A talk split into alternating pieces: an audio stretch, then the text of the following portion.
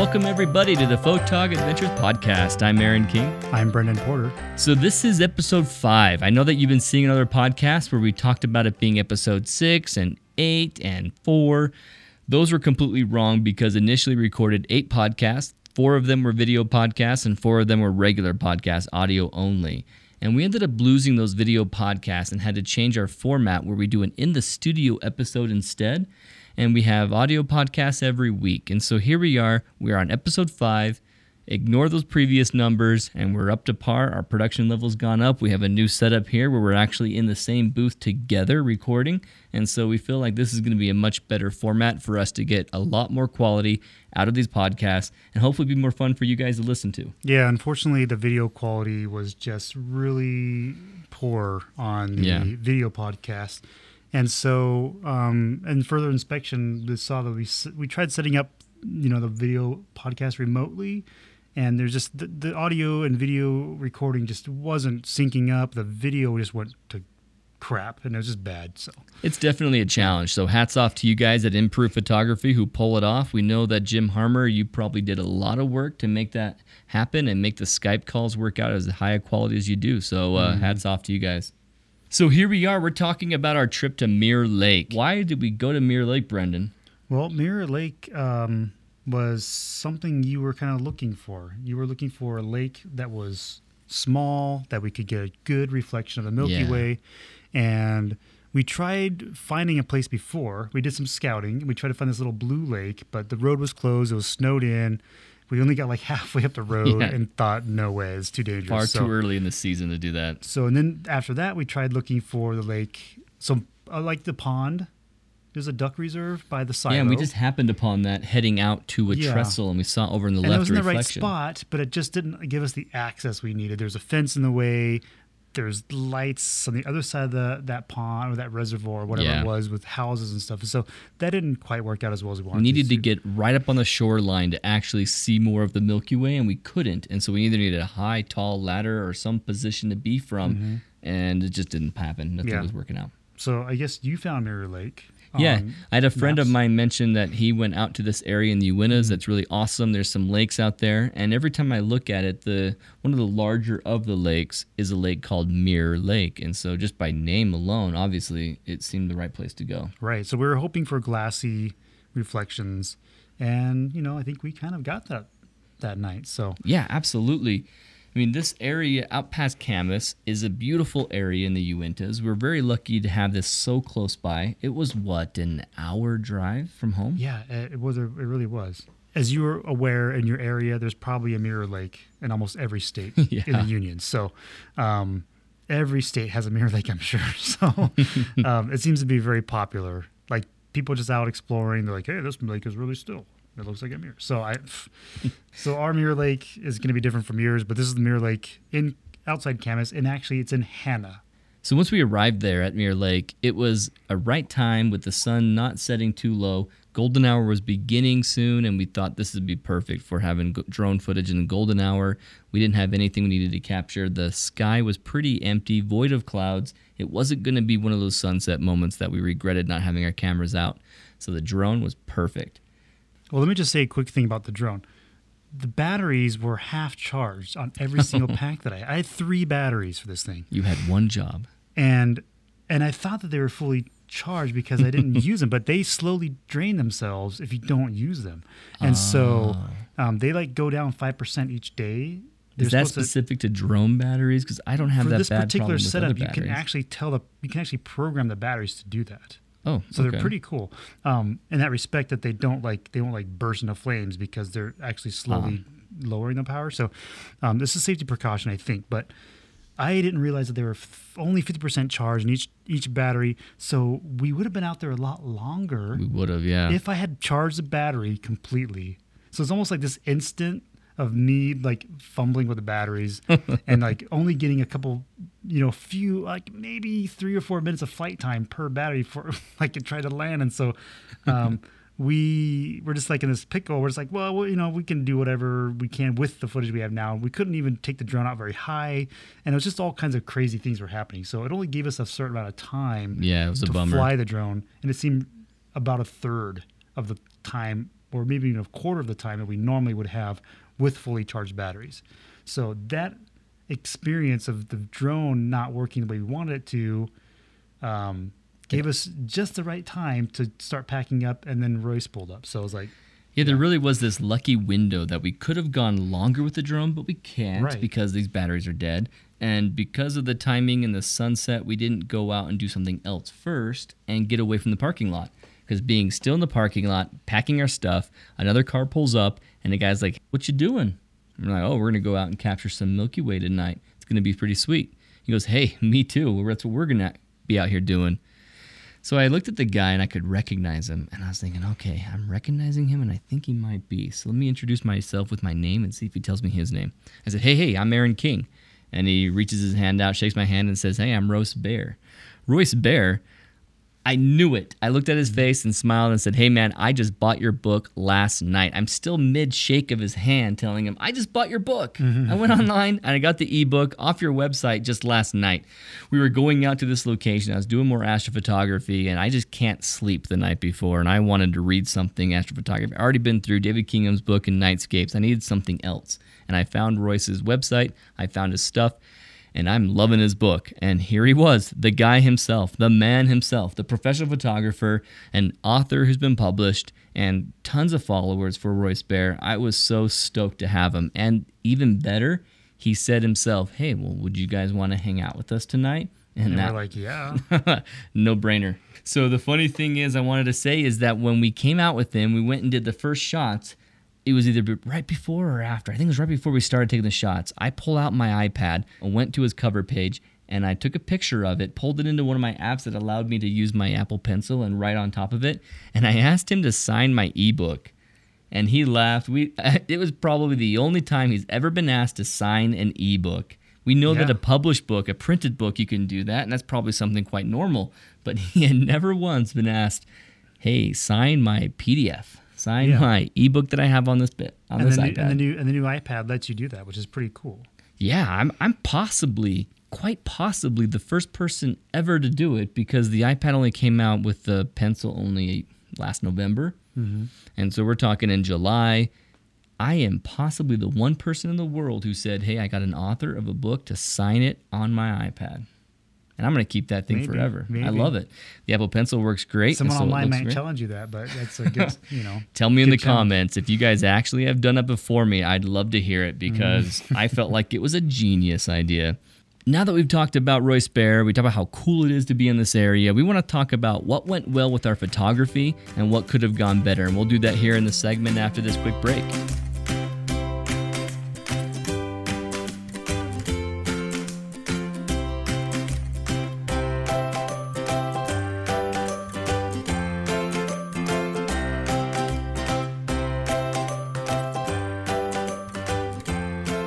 Welcome back to the Photog Adventures podcast. We're talking about what went well and what could have gone better, and what we learned from going on this specific trip, and how we could get better with our photography. So let's start off with you, Brendan. What went well?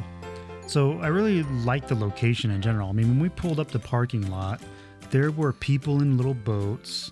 There were people fishing and people getting out of the car and walking around on the trails and hiking around. And it was just there's a cool energy to that area. I mean, there's there's people out doing stuff and I'm always surprised when we go to some place that we think, yeah, it could be fun to go out there. Let's try it out. And then there's people with family, with large vehicles and large RVs and camping. yeah, we were definitely not the only ones there. And it's not like it's hard to find on the map, but I'm always surprised by how many people are already thinking to be there and have been there and were there the same day and same yeah, time. yeah, I know. It's it's yeah, it's very cool actually. It's probably the city know. boy in me talking when I say that, but I'm just surprised that so many other people decide to go out there and get in nature. Yeah. So the location was great. I mean, it was a stellar place.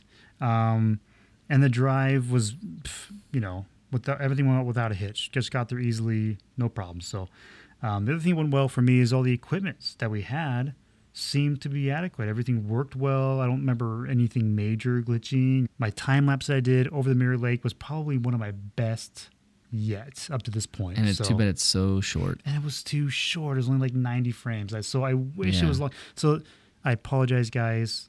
All the best stuff seems to be so short.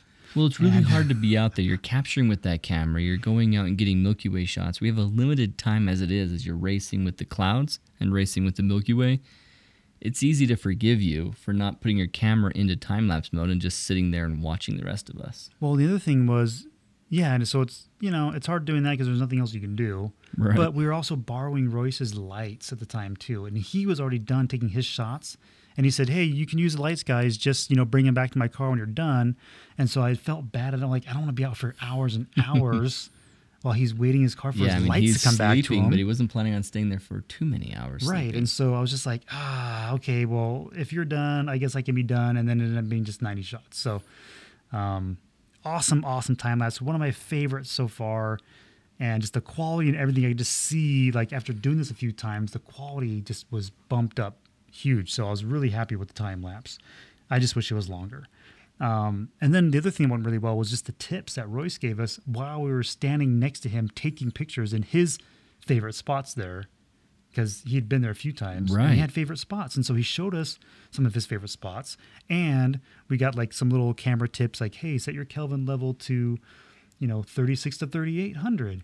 At And this point, I was always using cool. copper color. I was always using that nice, uh, like, orangey copper color for the Milky Way. Right. and thinking that was better, I didn't realize how much better it could be with the nice blue 3800 Kelvin. Yeah, because it still lets a little bit of the yellow in, but it's just cools down. The stars are cooler, and then the sky is a little Yeah. cooler, and everything just looks really nice at that color temperature. So we were like, that I was just set to auto, so yeah, that sounds great. And now I've always set my Kelvin level level now, and not just leave it in auto all the time. Obviously, we can do it with the RAWs in Lightroom afterwards, and it was not a big deal what we chose, but just having that blue there in your on your LCD screen, seeing in your shots, it helped you know whether you were going to like the shot or not a little bit more. At least my personal preference, I felt like I could see what I was getting out of it right away.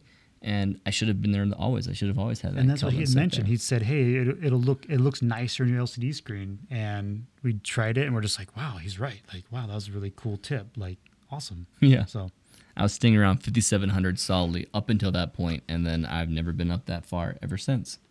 right. What went well for me was that Milky Way shot that we were capturing. We really wanted to reflect in the water, and it worked. It actually mm-hmm. worked. Mm-hmm. So I think that went awesome for me. The other thing is, is that I have this crop sensor where it has a crop factor that changes the millimeter of my lens. So my 24 millimeter Rokinon becomes something in the 30s. Mm. I needed something bigger. Royce showed us this amazing Tamron 15 to 30 millimeter mm-hmm. lens. When we were leaving our first location, he showed us this in the front element. It looked like it was a space astronaut helmet. It was amazingly large, looked beautiful. So I was already jealous that my crop sensor was bringing in my 24 millimeter much more telephoto. And then he offered to loan me his other 15 millimeter, not that awesome, awesome one on the Tamron, but a great quality Canon 15 millimeter that worked well for my crop oh, sensor. okay. And I used that, and that went awesome.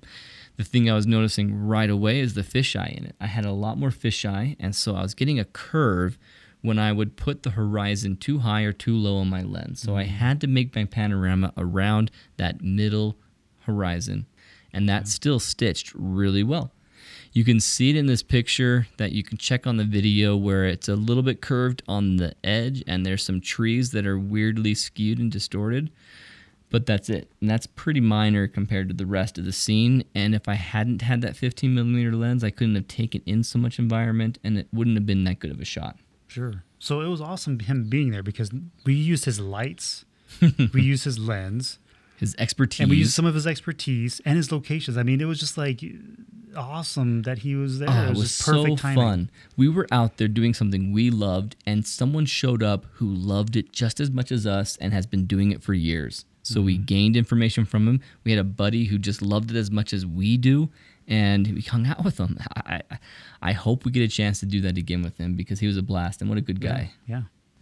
So, one last good thing that went well for me before we go on to the next segment and do our what could have gone better, what we learned from this trip. I want to talk about this LED light that I purchased for the GoPro. This is something outside of my photography, but for the Photog Adventures channel, it's critical. We have a lot of videos, some of you have seen them already, where we have complete darkness, and maybe you can see a little bit of our feet walking around and a little bit of the scenery when we point a flashlight out there, but man, it's nothing. It's nothing to see us, and you can't watch us really vlog about our settings, about where we're at, what we're doing.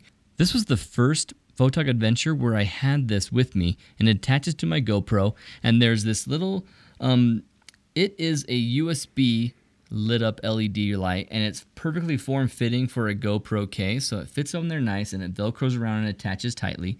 But then it needs a power source. And the power source I chose was one of those typical iPhone chargers that you would see. They're a little column that has a charge to it and you plug in a USB cord into it to draw the power out of it and it works awesome for this LED light. In this video, you can see me walking towards my location where I got off to the left a little bit more so I can capture more of the hill instead of the trees being in front of it. It's terribly blinding. It's amazingly bright. I mean, the thing has probably an array of 16 to 24 LEDs on it, and I taped over 20 of the 24 lights. And it still blinds us. It makes us look like we're squinting into the sun when we try and talk to it. So we just ignore that blindness try and fake that we're okay and we're staring into the maw of heaven that this light source is and talking to the GoPro. And it worked really well for me that night. I wish I had more footage of it. I didn't use it as much as I thought I would, but you know, when you have other people out there with you, you don't want to turn on lights too much, especially one that is a oh man. It is bright. It is the source of light like the sun, and so if people have their shutter open, it would ruin their shot immediately. So I didn't use it too much, but I loved it. This LED light worked really well, and I'm going to keep using it in future Photog adventures. Yeah, that was definitely something that over delivered. Oh yeah, It was absolutely really, really bright. I was so seriously surprised how bright how bright it was. very cheap, fits the GoPro perfectly, and I just take that cylinder that has the charge and tape it with gaffer's tape around Yeah, the yeah. selfie stick that's for the GoPro, and it works out fantastically. It Yeah. carries itself. yeah. All right. Let's go ahead and take our last break, and we'll come back and talk about what we learned from this trip, and we'll go into gear time with Brendan and tip of the week.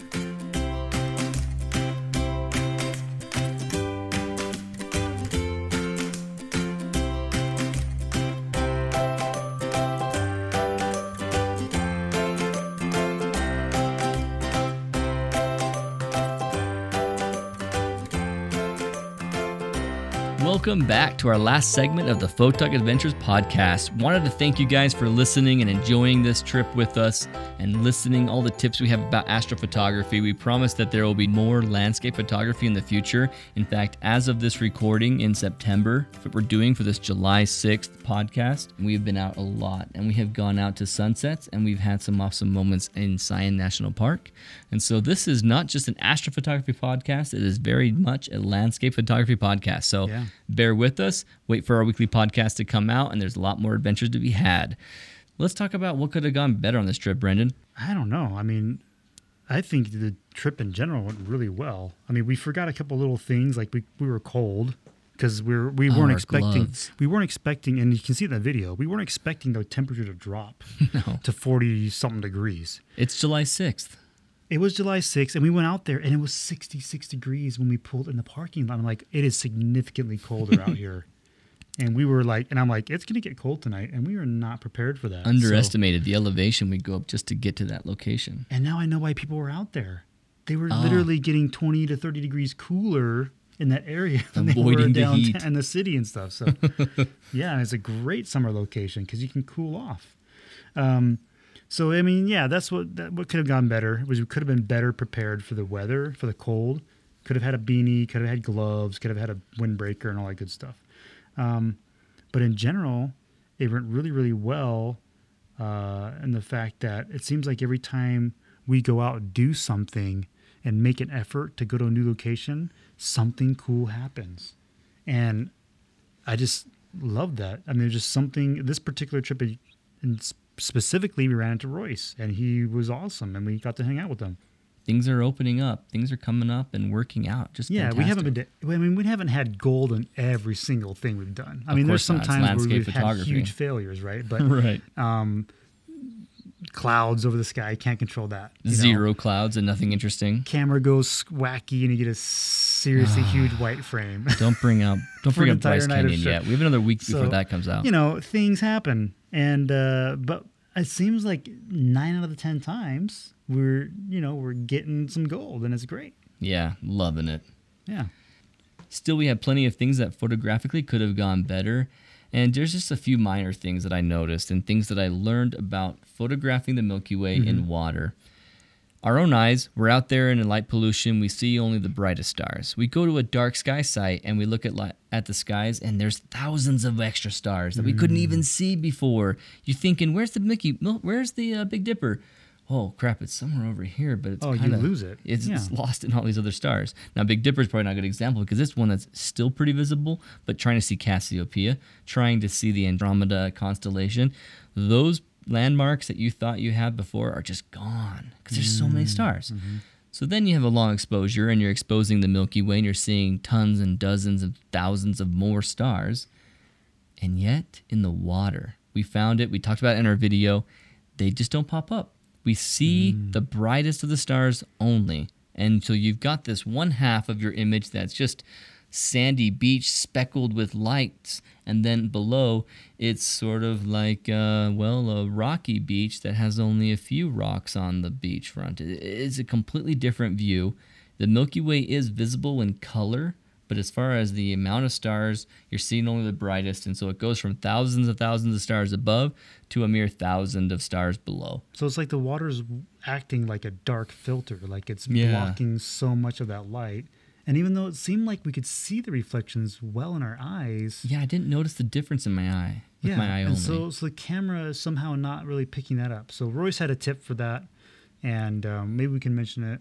yeah, go ahead and mention it because I want to put it into practice next time. So Royce mentioned that you take a longer exposure in the water, and then when you're taking your regular exposure in the sky, then you can match those two up, and you can have a really bright reflection in the water. If you're running Magic Lantern on your Canon, or if you have a an Intervalometer. interval, intervalometer for your Sony or your Nikon, then you can easily set it to a minute, you know, 90 seconds or whatever, and really just absorb that light. And yeah, you're going to blow it out and you're going to have star trails, but you can work with that brightness in a layering situation and overlay it, overlay that brightness with your other shot and then pull out a lot more, you know, light and some more detail and stuff.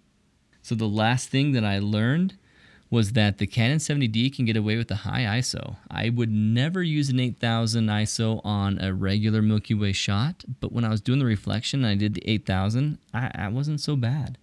There was some noise. If I had tried to light paint my foreground with that ISO, it would have really been a horrible idea. But in that dark scene, in that dark moment, and in the reflection of the water where it's just a little fuzzy anyway, I could get away with the noise at mm-hmm. 8000. So I was very impressed that the 70D could have that kind of performance where it wasn't ruining the picture automatically by having anything over 3200. Mm-hmm. 4000, 5200, 6400, 8000, those were okay, especially in the reflection. So I just wanted to say that anyone who's not a pixel peeper could look at my picture there and see that lower half and be totally satisfied with it and not disrupted by the noise that happened in that. So well done, Canon 70D. Well done. Okay.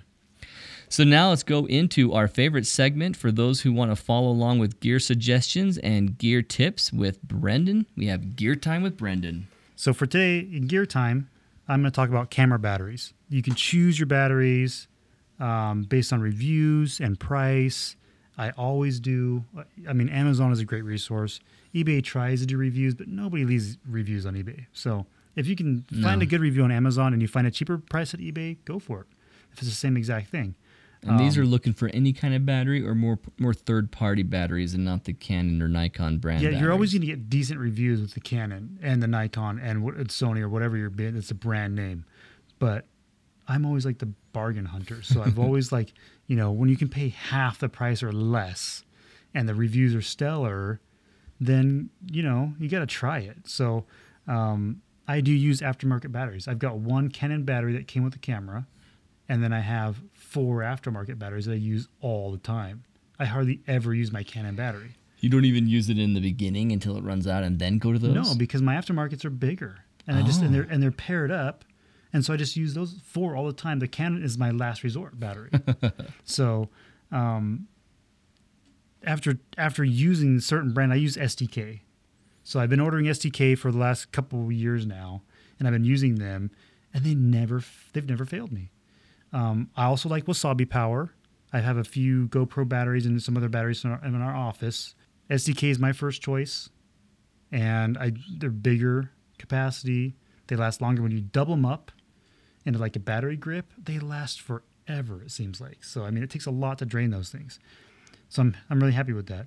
Um, one thing tip of advice is if you're making like a one or two dollar choice difference, you know, don't get too nitpicky for a couple dollars. You know, if the reviews are solid and you spend a couple more dollars, trust me, it's worth it because you don't want your batteries to poop out. I bought some batteries before where you charge them and literally a couple days later when you go to use them, they're dead. They just drain. And, and I can like, vouch why aren't that. they holding a charge? It's crazy. Absolutely. I bought a pair of Deck batteries. Now, Deck might be an awesome brand, and some of you had more success than I have had, but they had a lifespan of four months. By four months in, I was really getting about one third to uh, maybe, maybe, maybe half the battery power of the Canon. I can put it in the Canon and I can go for so many hours recording, capturing, doing a time lapse. But when I put in my deck, I was starting to find out that when I would charge them up before we go on a big trip and I'd get out there, I'd put the deck in and they would have a bar gone already. They just Oh, yeah. start out drained. Yeah. And then they wouldn't last as long. So I can vouch for a DEK as a battery choice that I made that wasn't worth the money. Now we're talking 20 Mm. bucks for two of them, so I wasn't really hurt by the fact that they didn't work more than 4 months. But 4 months in I'm already having to buy Wasabi Power and SDKs to replace them. So I mean, I, I've had the same SDKs for uh, a little over a year now. Oh, so I just much order them right when I get my camera, and I just did it based on reviews. And I remember, oh, I think I remember this brand from last time because my camera got stolen. So after Mm. I had to get new stuff, I thought I, I think I remember this brand, and I ordered again. And sure enough, man, they have they have come through. I mean, they're just like, like a no name, no name brand, and they're totally uh, the great quality, great quality. So I'm super happy with that. So that's one of my recommendations. And uh, obviously, if you go with your with your brand, if it's Nikon or Canon or Sony, you buy that brand name battery. That will ultimately be the highest quality, in my opinion. But if you're looking to save, you know, you're on a budget, you're looking to save a little bit of dough. That's my recommendation: is to go with an aftermarket that's highly reviewed, and SDK is my recommendation. That's awesome. And I'm certainly happy that I bought the Wasabi Power instead of the DEK. And then hmm. my next purchase will absolutely be STK. I want to see how they go. If you're talking about them a year after purchasing them, then they're good enough for me. Yeah. That's awesome. So, with our tip of the week, I want to go ahead and take a little bit of a snippet out of the ebook that was written by Royce Bair. Royce Bair's ebook is Milky Way Nightscapes. If you go to intothenightphotography.com, you will find his blog and you'll find access to his ebook. And we'll put links in the description of the podcast so that you can find it there as well. Or go to our website, photogadventures.com, and navigate over to the post where we talk about this podcast, and I'll have the show notes in there as well and talk about this book. So I want to talk about two quick tips that came from his book. I have had two other books that I have read through for nightscapes photography and all the nighttime photography. And one of the things that Roy's book has is it has awesome examples side by side. You get to see, okay, if you do it this way, like I recommend, you get this quality. But this is what it looks like if you don't do it and he does that very well. So, Royce, I love this book, and I think every one of you, if you love astrophotography, you need to get out there and buy this book. So, here's a quick tip from him. Talk about the evaluate your exposure, and we're going to talk about something that's just a gear related tip that is smart to do when you're out there using a red light. So, some of you are probably running into this problem because I've done it and don't realize it even is a problem. I have pictures that I'm proud of that are in my portfolio that probably have this histogram. So, how do you know if you're underexposed? How do you recognize that all of that histogram that's on the left, how is this the bad one versus the good one? The easy way that Royce Bair points out is that you need to have more of a separation for the Milky Way versus the night sky. Your foreground, your dark black in the foreground is going to be in the far left, a huge peak that's right up to the top of the histogram, but hopefully not all the way to the left and blown out and totally blackened off. Then, instead of having immediately a camel hump that goes right next to it, really high, and ends in that first third, that first fourth of the histogram, you want it to stretch out to the midpoint. If you can get a better separation of the blacks of the foreground and your Milky Way, and it's spread out with a lower hump that goes all the way to the midpoint, You'd know that you have the proper exposure. My issue was is when I would set up my settings to be this kind of exposure, I'd see it on my LCD screen and it would look like, okay, here's the Milky Way, nice and crisp in this setting where I see a dark sky on right and left of it and it's really featured. I'm like, okay, that looks better. I bring up the exposure and try a different setting, I end up having this Milky Way shot, a really light, very too bright almost left and right of the Milky Way, and then it gets dark on the edges. And I think on my LCD mm-hmm. screen, okay, that's way too bright. I'm blowing out the Milky Way. It's getting so bright that I have this halo, this large glow on both sides of the Milky Way instead of having a nice dark contrasting sky. What Royce is pointing out here is that a proper exposed nightscape that has greater separation in the, histogram, that sky portion will be more separated from the silhouette of the landscape and it'll have spread out far enough that you can actually fix it in post processing much easier. It'll have less noise, it'll have much higher quality in the tonal fidelity, and you have this uh, dynamic range resolved. And so before I was all the way on the left, practically entirely in my histograms, and now I'm trying to focus more on capturing at a higher ISO if I can't go much longer on my exposure because I'm trying to keep that star trail from not happening on those stars and keep them really, really tight and nice of dots, I bring that ISO up higher. And I do that and I get a much better exposed Milky Way that I can work with better in Lightroom. Just pay attention to your histogram. If you're all the way on the left and nothing's touching the midpoint of your histogram, you're probably not going enough and you're just a bit underexposing your Milky Way. So that's a great cool. tip from from Royce Bair, and the last one's a very fast one. When you're working at night, and depending on your camera and your lens, my lens I have a nice big white bar on the left side of it, so I know where it is in relationship to my mount on my camera, so I can connect those very easily. But sometimes you try and do it where you switch out a lens at night, and you're trying to keep your eyesight for the dark, and so you're not using your white part of your headlamp. You're going to use your dark red light of your headlamp looking at your red dot that's on your camera mount and looking at the red dot that's on your lens mount, you're not going to be able to recognize them in the red light. They just kind of disappear. so Royce Bair has recommended that you do a nice little green Sharpie circle around your red mark, and then you will see that as a black circle around your red mark when you look at it with your headlamp. It's a great tip. So, just a quick thing to do if you have a certain lens that doesn't have any indication on the sides and you don't feel comfortable at finding it in the dark, your quickest way to find in the dark is use your red color headlamp and then see that green circle around it and snap, it'll be right on and you won't lose that moment you were trying to capture. Very cool.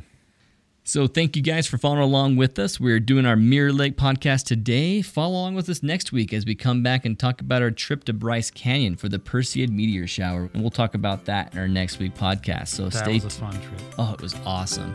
Other than a major flaw in what something I did.